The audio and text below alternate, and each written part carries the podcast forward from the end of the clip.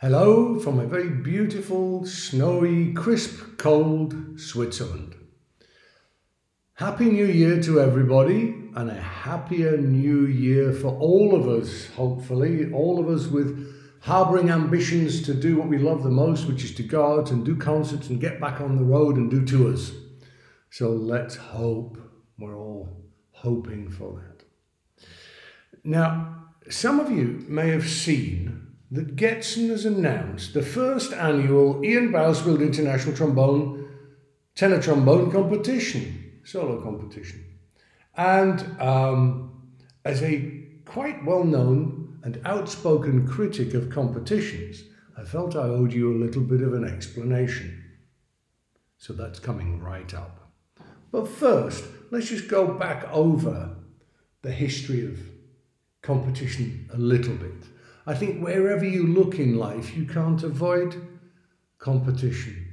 Perhaps the most famous ones that we know of started with the Olympics, where people would measure their skills off against each other, and everywhere you look, everything in life seems to be a competition, almost a survival of the fittest. Interviews for jobs, and of course, for auditions in orchestras or brass bands, or for your seating position in a youth brass band or in your university orchestra, everything seems to come down and have this big competitive element. Now, this podcast is not about orchestral auditions. You've all heard my opinions on those quite a bit. And the reason why I'm not discussing that is because when orchestras choose people for their orchestra. They're looking for a specific player, a certain type of player, a certain small jigsaw piece is going to fit into their big jigsaw puzzle. So the, the job parameters are very, very clearly defined. Um, hopefully. What I really wish, I've said this so often, is I really wish orchestras would do. And in of all times now this is possible. Even like a virtual, this is what we're looking for. When you play the David, we were looking for this. When you play Bolero, we're looking for this type of player. Um, it's possible, isn't it? Because so many people seem to fall out of, of orchestral auditions because it's like, yeah, we, we like people who play it like this. Well, if you didn't know that beforehand, I mean, one of the keys to being a great musician and orchestral player is one's flexibility to fit in with others. And if a couple of weeks, two or three weeks before, you get a DVD, you know, who knows, that's showing my age, isn't it? Um, you get a, recording, a video of, of what they're looking for. You've got three weeks to come up with the goods. And if you can do it, hey, welcome to the orchestra. That's great. And for me, that should be the attitude. Anyway, I said it wasn't going to be an orchestra, about um, um, orchestral auditions, but they, you know. Oh, I'm on the subject anyway. Listen, you know those auditions, they, they do them behind a screen. I've seen some things up on Facebook, I mean, ridiculous things about wanting to take screens down in the name of fairness, which seems, yeah, just have a think about that for a minute. But there we go. Um, in my in my experience of doing auditions behind screens, I've never recognized somebody I know yet. not once. Not once. I've sat on brass band judging panels where, I mean, I have no idea who's bloody playing in brass band competitions because I don't listen to brass bands, but it, brass bands are in my DNA, so I can kind of judge what's in front of me and what I'm hearing. But I've seen people saying, I think band number seven was, or, you know, and they were wrong, always wrong. and um, so, yeah, I've never recognized anybody behind a curtain, even someone who I thought I knew really well. So I'm in favor of the curtain. Um, and also, it is really interesting how people judge the parameters. As you know, people go for feedback after auditions sometimes. I am digressing, aren't I? I apologize. So people go for feedback after auditions and they go to three trombone players and get three completely different opinions. one says you were too loud, the other says you were too quiet. the other one said they didn't like the vibrato, and the other one said, you know, they love the vibrato, it could have been more, you know. it's an amazing wonder that anyone ever gets a job, really, isn't it? And I'm reminded of a story of Pierre Boulez when he was music director in the BBC Symphony Orchestra in the 1970s in, in London. And he had to, for his sins, sit on all of the auditions. The music director had to be there. And um, at one lunch break, he went round and, and read everybody's notes. They'd all left their notes on the table. And he said he was totally polarized from left to right. You know, just the opinions were so varying on every single candidate. You know, it is, it is really amazing. Um, so, certainly in my DNA, my neck of the woods, competition is part of um, the way I was brought up. We used to play what they call slow melody competitions, um, you know, which is where you just, you literally, you played a slow melody. And there was like, what was it, the under 11s category and under 16s, under 18s, and then open to anybody, where even the granddads would turn up and play a hymn tune. And when I was a kid, not every brass band in England, of whom there, there are, prob- there were probably thousands, and I'm not kidding, I mean thousands when I was a kid. There probably still are, actually. Not every brass band organised their own slow melody competition every year, um, but they, most of them did. I'm just going to have a drink of tea, hang on. Marvellous. So when I say I do this in one take, now you know I really do. Um, and as I said, that is Japanese sencha uh, green tea, uh, with which I am obsessed. I think it's wonderful. Um, and so all of these brass bands would do slow melody competitions. You get little kids having been played there, playing six months, trying to play Abide With Me or who knows what, Baa Black Sheep, maybe not that rudimentary, but you know what I mean. And so we were developing that ability to, you know, play beautiful melodies and hold lines right from, you know, from basically from the cradle. And they'd bring in an external judge. And then there were there, um, even in brass bands, they had march competitions. And the most famous look this up online, people, if you don't know about it. The Whit Friday March competitions. W H I T.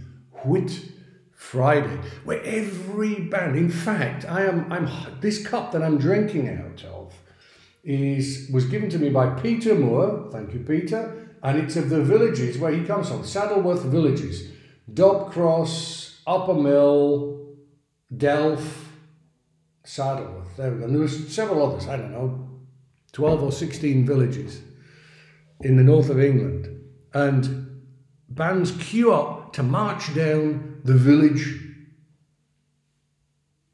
high street and get to probably the square, and then there'd be, who knows, in some cases, it's someone sitting in a pub with the windows open, listening to them play a march. In other cases, it's someone sitting in a caravan with the, with the curtains closed and the windows open. And so bands would play probably still can get around 12 or 14 villages and play their march. So they march and then they stop and they, they present their march. So, and then in my childhood, of course, all the brass band competitions. Um, where everyone measures themselves against each other, and it was, it is now perhaps the only, no, that's not fair, not the only focus for brass bands because they make recordings as well, but the concerts not only in this time where all of our concerts have stopped, but um, the focus on concerts for brass bands for the majority, 99% of brass bands, has stopped. When I was a kid, when I was 14 and I went to the Yorkshire Imperial Band, we were doing 50 concerts a year. Um, you know, many weekends you're doing two.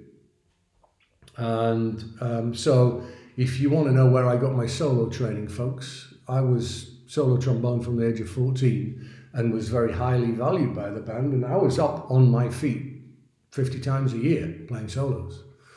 um, plus any other opportunities that I got anywhere else. So actually standing up, and it was to a high level. You know, you get in some cases up to a thousand people in the audience. Brass bands, people used to go to brass band concerts then. Now the focus has shifted, it, and, and so you did your concerts, and then the competitions were kind of like the icing on the on, on the cake, and it was a wonderful thing. But now they've become almost everything, you know, because the concerts have stopped. Um, so I am very deeply rooted in competition, as we all are. Now, of course, when the results for these competitions come out, there is almost like tribal warfare in the hall with bands screaming they were robbed, that they should have won, and that the judges are either bent or deaf. Well, and then, of course, now with the with this uh, wonderful Four Bars Rest website, you get Steven Mead sitting in the hall giving Steven Mead's predictions as to how it's going.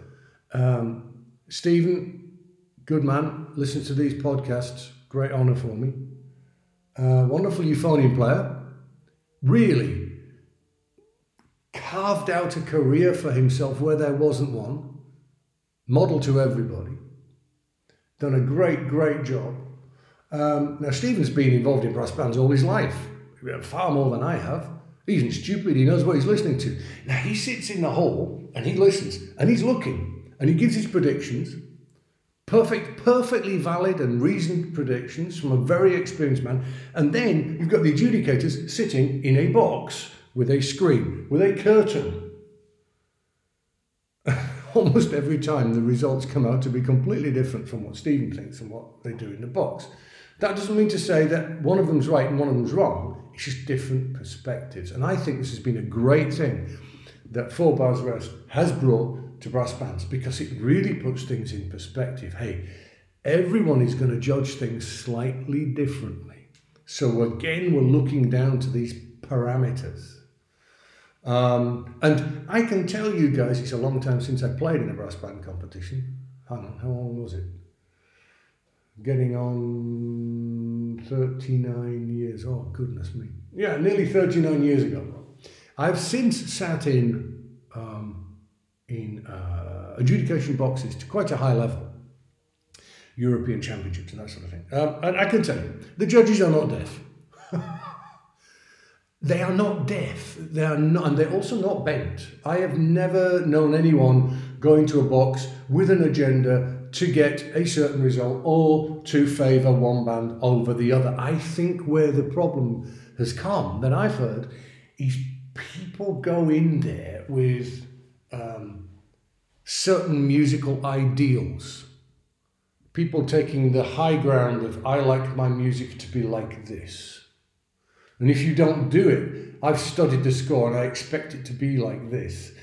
Uh, yeah, well, there's more than one way of looking at the score. I've seen that. I have seen that. So, but hey, it's the luck of the draw, as they say. You know, that's what's going to happen. These people are not bad musicians. Sometimes they get a bit lofty, a little bit haughty, and think, you know.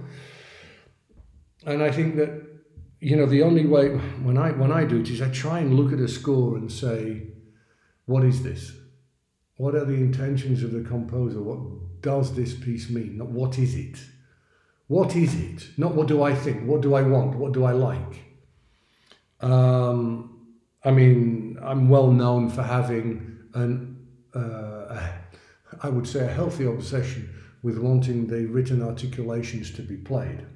You know, for example, if you get a set of quarters where um, you know, you go if you look at the older way of playing, older, if you get a set of quarters, you get people going dun dun dun dun. And what is the accepted now because of modern brass pedagogy and making it better is this sweeping it under the carpet way of teaching where we would get people to go da da da da and call it singing and being musical and phrasing. That's actually not what's written. Because if you wanted that, there's a completely different way of writing it, and composers haven't.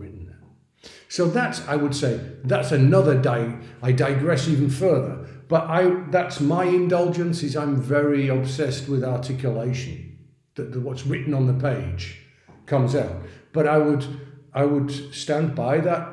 Um, I would stand by that sort of like slight obsession because it's not about me saying I like it this way. It's like no, it's about what the composer wrote.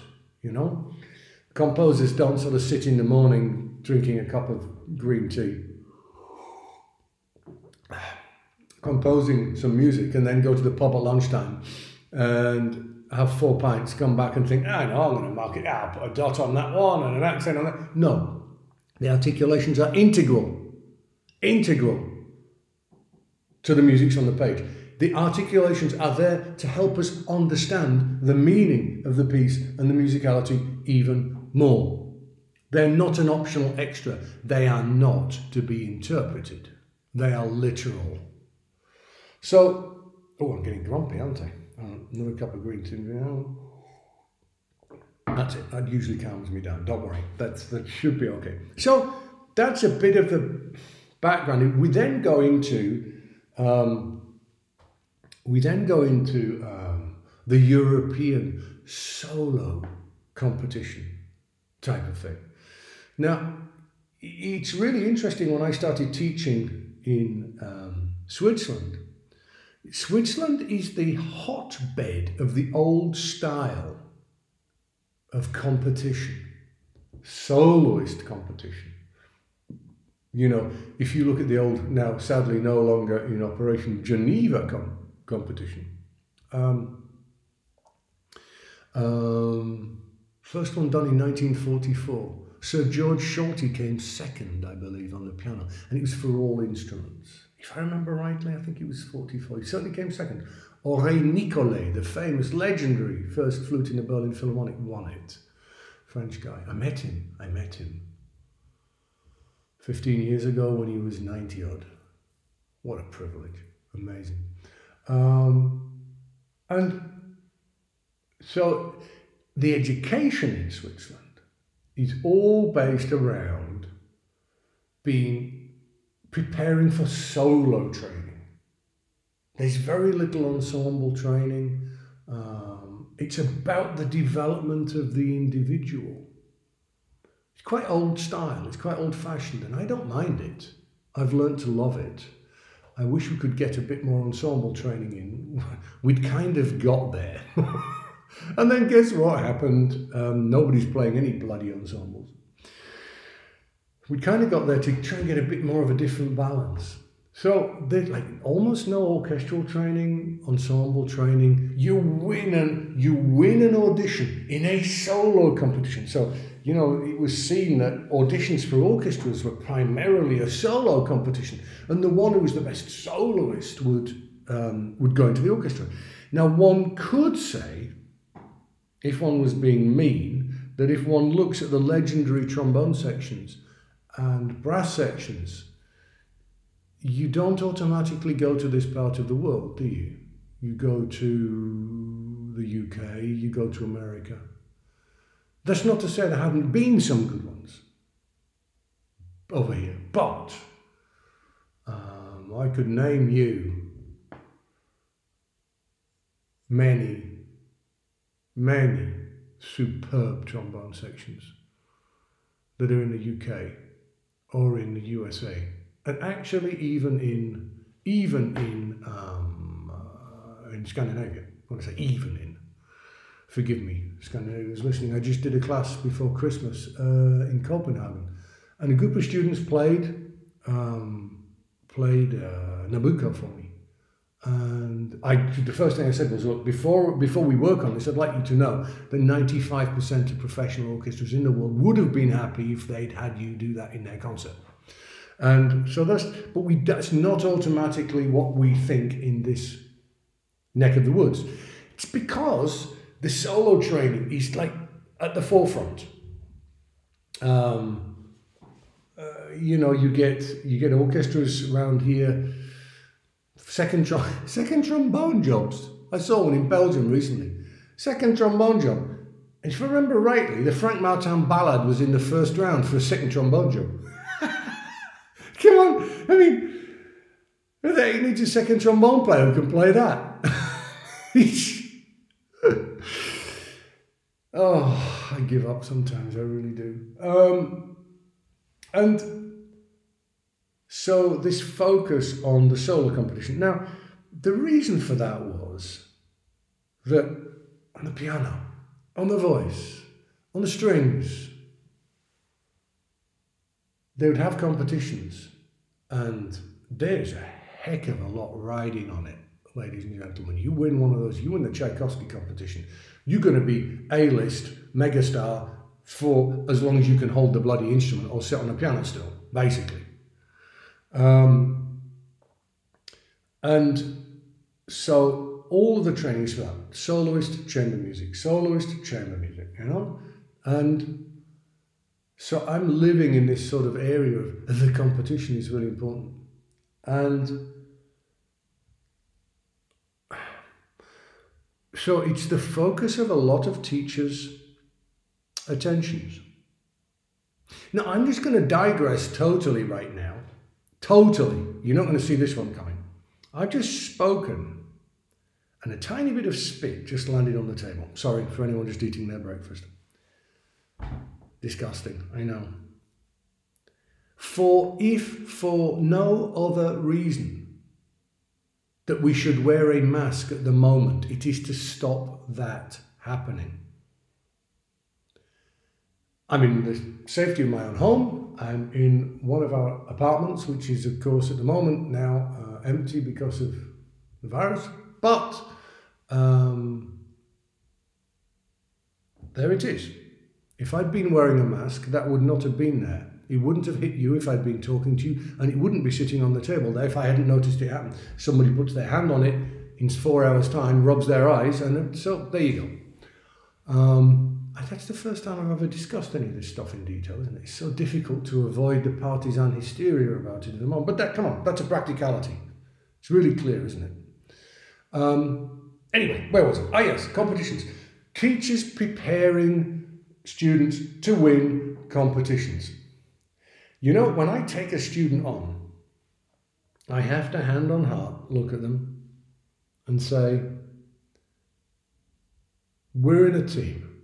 If I take you as a student, I want to know that in two years or three years, you're going to be earning your money from playing the trombone. It's an unwritten commitment that I make to everybody I take into my class. Now, I'm very lucky. I have wonderful students, and most of them now have won jobs. Most of them. Not immediately. Not all of them win jobs while they're studying with me, and some of them don't even win it, win one within six months of leaving, but most of them now are. I think there's the odd one or two who aren't and they keep me awake at night because I feel I've broken my own unwritten contract to my students, and it hurts. It's not a matter of pride, it's not a matter of arrogance. It's a matter of you're studying this instrument with the aim of doing it professionally. You shouldn't be entering in a lottery.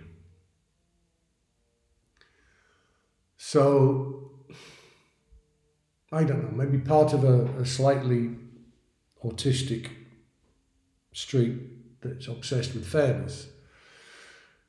I don't think I could take somebody who I didn't think I could get into a job, get them to a point where they could win a job. And I share the ups and downs with them.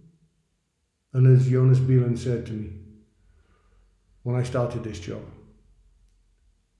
never take credit for their success and never accept the blame for their failures and it's a good guide.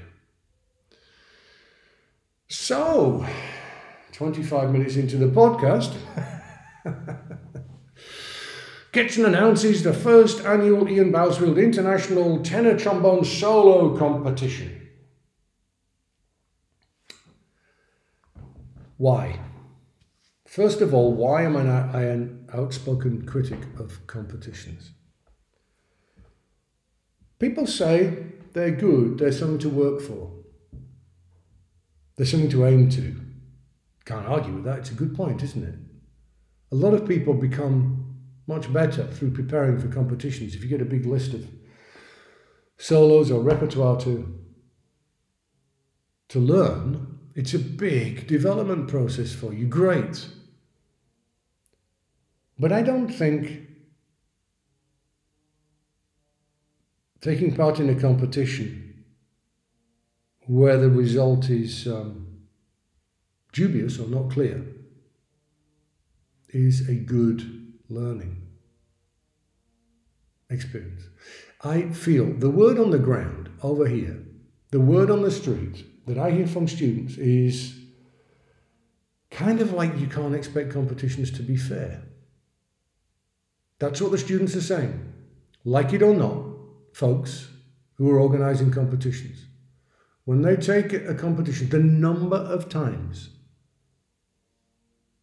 that I hear a student say, of course, I'm not expecting it to win. I'm not expecting to win it, partly because, yeah, I'm probably not good enough, but partly because, well, yeah, you know.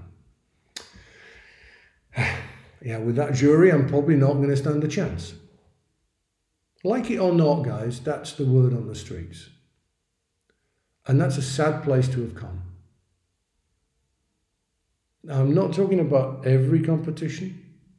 Absolutely not. And I'm not talking about every jury, but I will, I'll be honest, I look at many competitions and I see the constellation of the jury and tell my students, no, no just don't do it. You're not going to have a chance. Um, and I have people who are sitting in A-list orchestras who two or three months previously have been out of hand dismissed in the first round of a solo competition. Now, if you're a violinist, you're a pianist, and you win one of these big competitions, like I've said, you're an A-lister. That's it. And there's a lot riding on it. That's why we need the competitions. I haven't seen any brass player become an automatic A-list superstar soloist because they won a solo competition. None, not one. We only have one at the moment. We only had one real full-time professional soloist, had, and that was Christian Lindberg. And that he didn't that didn't happen because he won a bloody competition. He himself was uh, came fell foul of a demolition jury in France. I don't have any qualms about saying that. He himself met with a, a jury that dismissed him out of hand. Out of hand. So that's one nail in the coffin of competitions, isn't it, really? It wasn't easy for him, Christian. I'm doffing my cap. You, you can't see it. I am doffing my cap to this guy who bloody made it happen.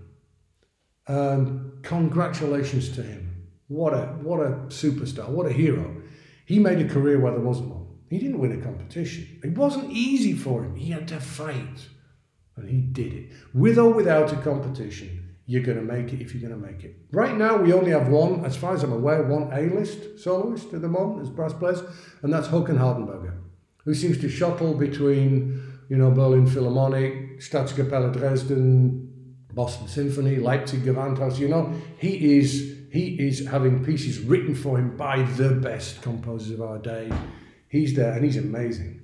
And I've, you know, I've praised him so many times um, you know, on these podcasts. It's like this guy who was good when he was in his 20s, really good in his 30s, and he's amazing. And he's, he's 60.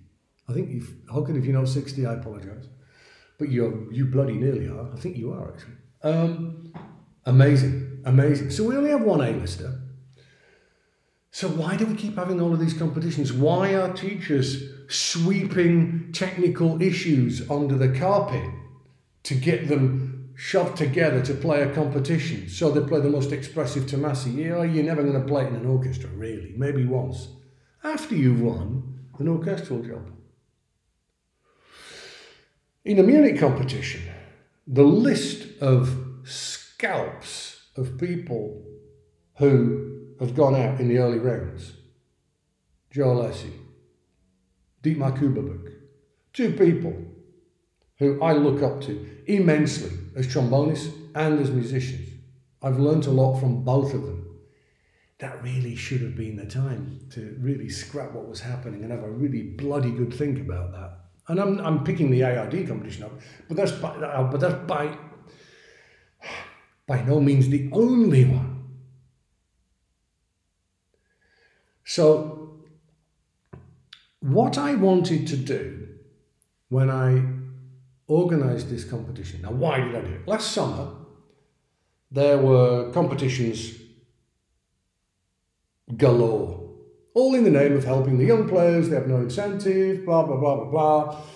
And so there you go. You saw them, there were competitions. And I kind of thought, now they're all right. Bloody hell, they've got a summer to practice. They don't need this, they're fine. This is, this is fantastic, you know. And, um, but as the autumn, as the fall progressed, I just felt this depression descending on students, which was audition after audition, concert after concert, exam after exam were being cancelled. And although none of them said to me, I don't know why I'm doing this, I don't know why I bother, I got that feeling. I got this feeling of kind of malaise. And I thought, well, look, we've got probably four or five months at the time of conception in November, December. We've got four or five months until things start opening up again. They just need something to get them over that last hurdle. Let's hope it's the last hurdle and not one of many. But um, they just need another push to get them through. And so that's why I did it. To quote the great Dennis Wick, I only ever do things for the right reasons. I wanted to give people an opportunity to give it one last push, a reason to practice, a reason to work, a reason to grow. Um, I wanted to help, and I wanted to um, get good prizes. Thank you, Brett, Adam Getzen. You've put your money where my mouth is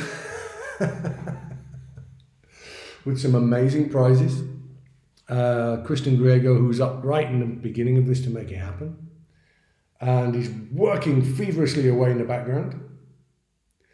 I wanted to do that. And I wanted to, having been an outspoken critic of juries, and I'll be very honest with you, there are two major trombone competitions where I asked who else was on the jury and said, no, thank you, I don't want to sit there, thank you, you know? Because, oh, I haven't said why I have a problem. You, you know, the people who sit on juries, they're not corrupt. They're not bad people. A lot of them are my friends. I just perhaps wouldn't want to sit on a jury with them. Um, because too much assessment in competitions is whether I like or I no like. Um, or, you know, that's not what I do, so it's wrong. And there's not, a, I can see with the constellation of the jury, if it goes too much in the direction of the teachers who are the sweepers under the carpet, well, then, okay, I know that my students shouldn't do that, you know? But then you look at others. So there's been one or two where I've said, hey, yeah, you could do that, you know? Because it's a good balance. We need all of these things. And we, when we listen as judges, need to be trained in the same way as a wine critic. I love the wines of Burgundy. I'm obsessed with them. Um, it's always where my heart will be and where my friends are and where I've spent some of the happiest moments in my life. However, I can still assess the qualities of a wine from Argentina or from California, even. I may not choose to. In fact, I choose not to drink those wines. But I can still acknowledge the qualities, the relevance, the appropriateness of a wine from Italy. How well it's made, how well it's produced, what the technique was in the production, what the what the um, artistic philosophy is of the of the vigneron, the quality, the length of the wine, the finish, the terroir. Is it true to itself? Is it an honest wine? Rather than saying uh, no, no, this is not Burgundy. No, No, I, I, I no, I don't like Syrah. I like Pinot Noir. No, no. No, in Burgundy we uh, we make wines like this. Yeah, no, this is not what we do. That is the equivalent of what happens in too many, in not all. Please, please, I am not attacking my colleagues. There are some juries that are like that, but not all. So, those are the reasons why I'm outspoken about these things. Another thing is, another thing that I wanted to put right was my students very often do competitions where I have to find out who the judges are. I have no idea who they are. And, and if that's the case, that's a bit kind of off, off track, isn't it? and so that thing was it never take criticism from somebody you would never go to for advice. It's like never accept feedback from someone you wouldn't take a lesson from, I would say, really. Seriously, so that's another thing that I wanted to put right. So, always do things for the right reasons. I wanted to help the students. One, get them over the last hurdle. Two, show them the parameters. In the next few days, I'm going to be recording a video. Oh, I never went into how we're going to do it, we? What an idiot. Right. So, what we're going to do is all of the people who you aspire to become are orchestral players who play solos. Solos. Jörgen van Rijen, Joe Alessi. You know, we've all done it. I was in the Vienna Philharmonic. All became very successful orchestral players and are soloists. Some of them are like orchestral players and they sound like they're orchestral players when they're playing solos a little bit, and some of them are soloists who sound a little bit like soloists when they're playing orchestras.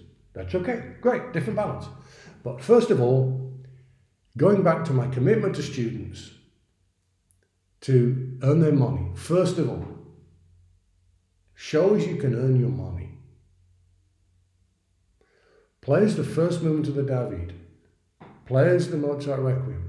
Yawn, yawn, boring, boring, boring, yeah, yeah, big deal, yeah. Sorry, guys, if you want to work, if you want to earn money, that's what you've got to do. And so, next point. I'm doing a video in the next few days of the parameters as to how to play the David Concerto and the Mozart Requiem. Now, it's not a coaching video and it's not a, a video explaining to you how you how you should play the stuff. It's saying you cannot move away from these rhythmic, articulation, dynamic parameters that are written on the page.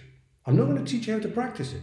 I'm not going to tell you to play it like this. I'm saying these are parameters. So it's a bit of a dangerous video for me to make because I'm kind of saying, I think this is what an orchestra in Cincinnati or Stockholm um, or, or, or Rome or Athens is going to be looking for. If these are the parameters that are the same in every orchestra in the world. You put your colours on top of that. You put your musicality on top of that. You put your sound on top of that. That's not my business. That's not our business. So that's the first stage. The second stage is play as a solo. Forget all of that nonsense. Forget all of that dressage style audition approach. Play as a solo. You can play Keren by Xenakis. You can play the Quest and Fantasy. You can play the Bluebells of Scotland. You play anything you want. Play something you've written. We want to know who you are. We want to hear what you can do. That's a soloist. That's when you let your hair down, although mine is falling out now these days, but you know what I mean. Yeah, yeah. That's when you show us who you are. Show us what you've got. That's what we want to hear. Now, the other thing is the judges. I have assembled a group of players from whom I would not only take advice, I would take a lesson from all of them. In fact, in some cases, they are the most respected trombone players I know, and I do go to them for advice. So I recommend you do too. They may know, they may jot down some comments. Take them seriously. just on that point, to other people who judge competitions, I know my students really well. When they get a report sheet back from a competition, I'm not looking to learn something about my students. I know about my students.